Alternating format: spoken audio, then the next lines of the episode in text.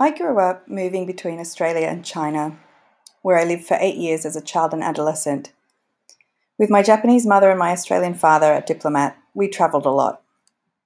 Ever since I was a child, I've loved exploring new cultures, and I've loved tasting my way through a new place to get to know it. This, I think, was the start of understanding how food can tell a story. Whenever I begin a cookbook or even just one recipe, I start by thinking about how a dish has a story to tell. Without the story, the why, the what, and the how behind a recipe, what is left? Stripping the recipe of its context to me does not feel right, both as a writer and as a reader. I want to know why these ingredients are together. I want to hear the reason behind the name, the history, the traditions behind the dish. Do you eat this for a special day of the year?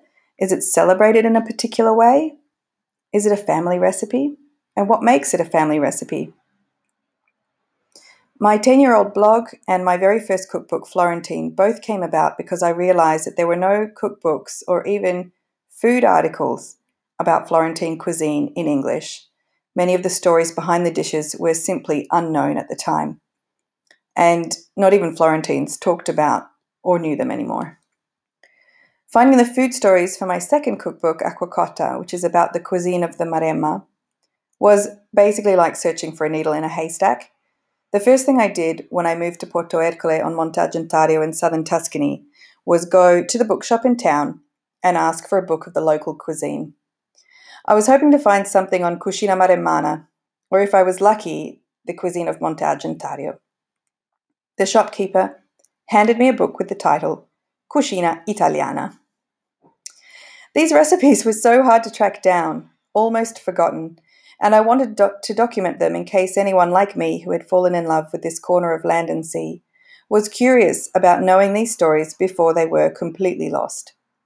Already, it's very hard to taste any of these dishes in restaurants or this part of the coast, which is dominated by the same menus that you'll probably find along the 7,500 kilometers of Italy's coastline. Things like fritto misto and pasta allo scoglio, instead of calamari and fungi or octopus with chestnuts.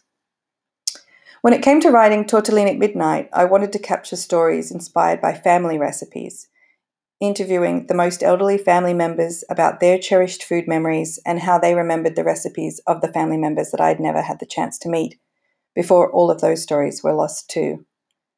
This book led me to both ends of Italy, to Turin and to Taranto, searching for recipes that connected the dots to the family tree, now in Tuscany. Writing and reading stories around food is something that I have always enjoyed, even before becoming a food writer. I believe this started because I was a voracious reader as a child. Later, I read my mother's food magazines like novels, and I even loved novels that had food as a central theme. Then I discovered some food writing that wasn't quite a cookbook, but wasn't just a story. It combined both, and it was an autobiography on top of it. It was the Alice B. Toklas cook- cookbook, which I found in a secondhand bookshop in Sydney.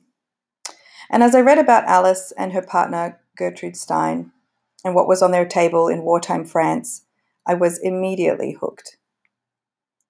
Some of the most influential and inspiring food writers for me, I think, have a way that turns a recipe into so much more than just a recipe.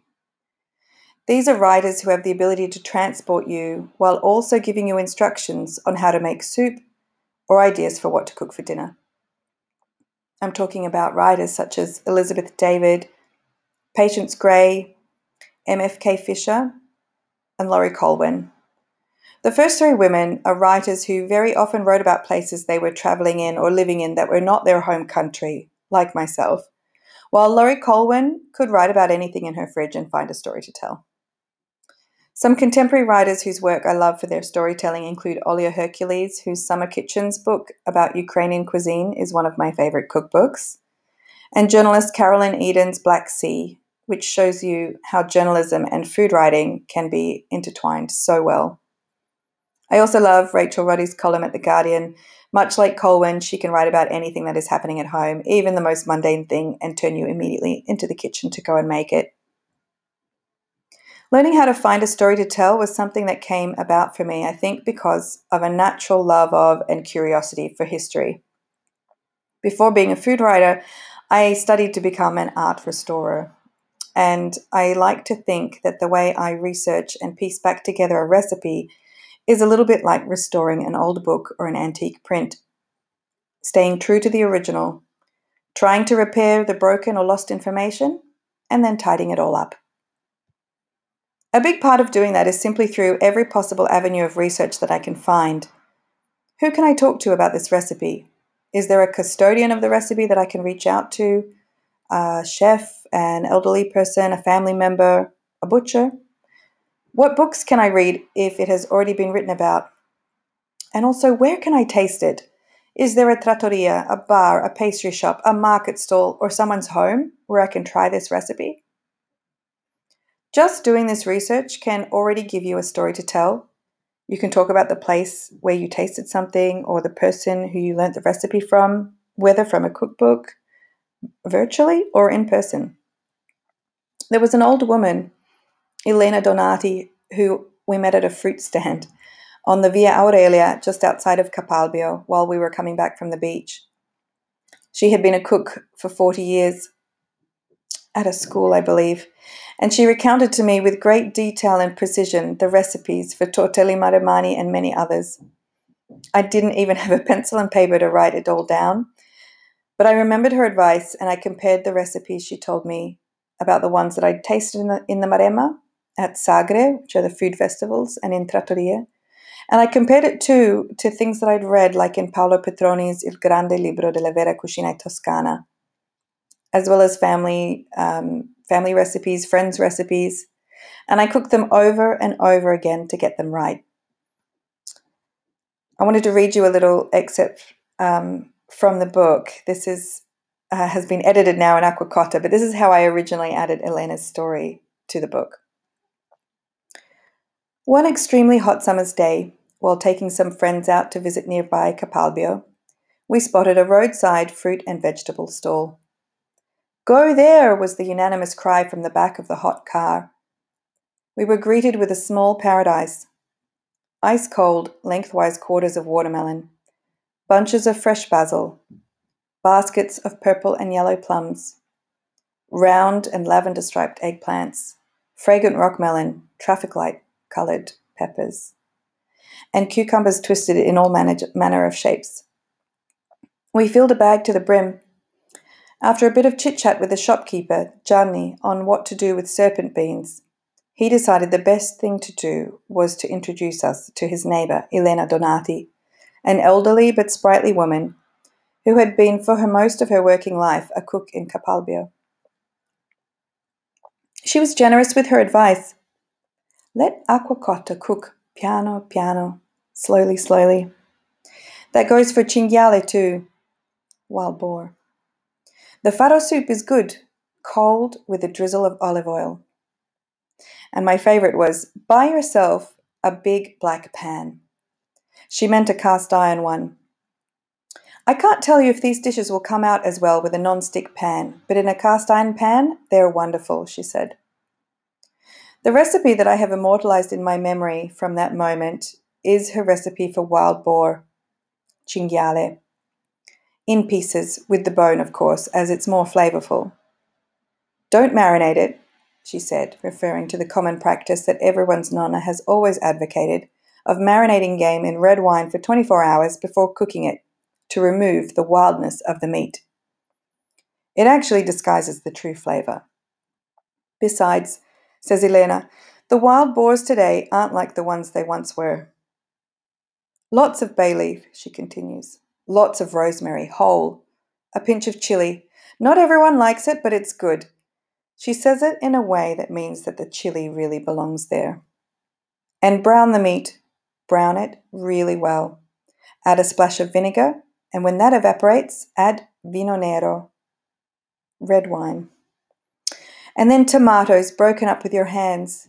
She gestures with her hands as if holding them above a pan, and I'm imagining the feel of peeled tomatoes being squashed between my fingers. And cook it piano piano. Some recipes I think are easier than others to research, and some recipes are easier than others to tell stories about. But one thing I think is important to remember is to give a place to the recipes that you think might be unpopular. You know that no one will make them, but that they have a story that are a vital piece of the puzzle.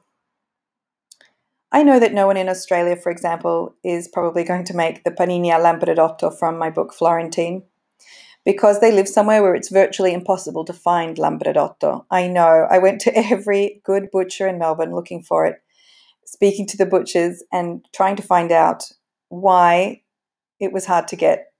But it simply wasn't an option. Not only is it difficult to get the fourth stomach of a cow in a place where it's not usually eaten, but offal itself isn't really high on many people's menus at home anymore. But for me, this is the most Florentine recipe I can think of. It's the thing that you can only get in Florence. It has a special link to the city. It tastes like the city.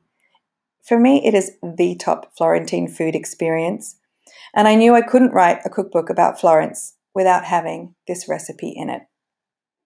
I've heard of cookbook publishers not allowing recipes with ingredients that are hard to get, but I made this really clear when it was one of the 10 recipes I included in my pitch when I proposed this book to my publishers. In my book Tortellini at Midnight, there is a recipe for torta con i ciccioli. It's a sweet, dense cake made with lard and rendered pork fat. I know no one's going to bake this cake. They should, though, it is really delicious. It's too old fashioned, and unfortunately, no one seems to want to bake with lard anymore. But this recipe, a lost family recipe, was recounted to me by my husband's uncle as a special memory of his nonna. And I went about cooking different cakes for him until we found something close. It became one of the must have, most treasured recipes for me in this book, not only for the emotional value, but because to me it shows exactly why telling a story can be such a vital aspect in preserving a recipe. I'd like to finish with this excerpt from Tortellini at Midnight for this recipe. I was dropping in on Marco's aunt and uncle, Franca and Riccardo, a few years ago. We let ourselves in through the gate, attempting not to let Asia, the giant Maremma sheepdog, escape. And slipping into the house, where behind several piles of books, Riccardo was printing out a short story to share with me. It's about cake. He thought I would like it. It was a cake often made by Nonna Maria, a farmer's daughter from the countryside near Pisa, and a good baker. The cake pervades Riccardo's memory like a ghost. He remembers the smell, the taste, even the month of the year. She would make it in November, a month of cold, short, rainy days, during a festive season when the fair would come to town. He remembers it as una bomba, of calories that is, as it's a very dense, short cake, heavy with eggs and lard. Olive oil and butter were luxuries then. And it was eaten around the fire, one piece devoured after another. Riccardo had spent years searching for this recipe, based entirely on this memory of eating it when he was young. At first, we thought it might be like a sort of Florentine schiacciata alla fiorentina, which is a fluffy yeasted cake typical of Florence, but it's made exclusively during the carnival period in February, and already that made me raise some doubts. It's heady with the aromas of orange zest and vanilla, and it's enriched with lard. I made it for him to try, but it was too fluffy, too perfumed, too dainty with its veil of powdered sugar and cocoa powder to be the one. It's more rustic, Riccardo said, and more dense, much more dense, Franca piped up. They got married when they were 17. They've been together for over 60 years and have three great grandchildren. Even Franca remembers this cake. In fact, although it's Riccardo's memory, Franca is a great cook and she knows cakes, so I listened to her recollection of it too, and in particular to a detail that Ricardo doesn't mention. There were ciccioli in it, she assures me. Speaking of savoury, crunchy porky bits that were scattered throughout the cake. Ciccioli, are these small dried pieces of fatty pork. They're cooked slowly until dry and all the fat has melted out of them. This part is then drained for making lard. They are at times spiced or salted, but at their simplest, they're left plain and unseasoned. To the cake, they lend crunch. Similar to pork scratchings, they can be eaten as a rather addictive snack, but it's more traditionally found sprinkled through polenta, bread, or in this case, cake. I didn't have to look very far for inspiration. Amongst the 790 entries, Pellegrino Artusi has a recipe in his 19th century cookbook for focaccia con siccioli, which are ciccioli, spelt with an S. And although he calls it a focaccia, it's not actually a bread, but it's a sweet, very dense, flat cake. It's a country cake that has the comforting, satisfying quality worthy of cherishing as a memory for a lifetime.